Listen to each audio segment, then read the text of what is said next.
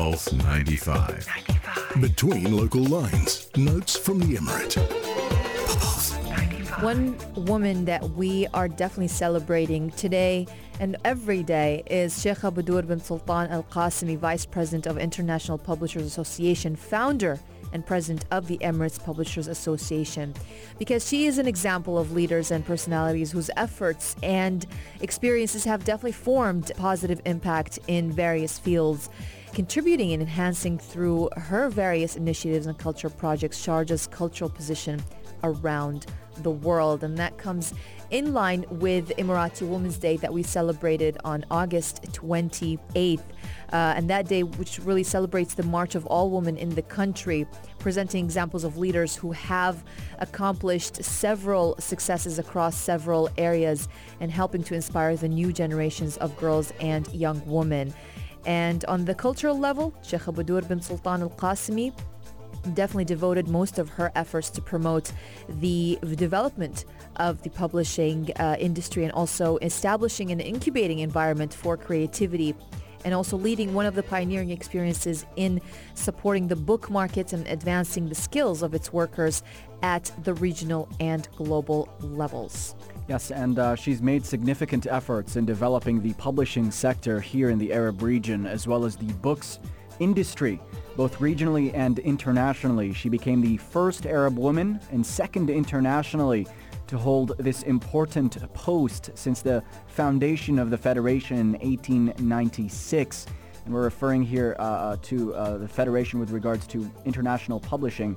Uh, and also being the vice president of the International Publishers Association, she has made a leap in the reality of Emirati publishing. She's made re- a great effort um, in ensuring the success of uh, Emirati literature and promoting the strategies uh, and opening new and wide horizons for achievements in this field, as well as the growth of Emirati publishers and authors, uh, so that the United Arab Emirates is represented not just on a regional scale, but also on an international one. Yeah, looking at the international level as well, Forbes Middle East magazine has also honored uh, her Excellency Sheikh Budur bin Sultan Al Qasimi, founder and CEO of the Kalimat Group, by selecting her among the 200 most powerful Arab women in family business in recognition of her role in promoting culture, uh, literature, and knowledge among the various groups of society, especially uh, children and the youth. And Sheikh Budur was also uh, interested in enhancing the culture of new generations by establishing the Kalimat Group, which was launched in 2000. 2007 as a dedicated publishing house for children's book, uh, ch- children's books. Uh, in 2013, it expanded into Kalimat Group, a mother company that holds many imprints under its umbrella, and uh, she has uh, continued uh, to uh, support the young authors and the authors for the the younger minds by establishing the UAE Board on Books for Young People and assumed the position of its honorary chairperson.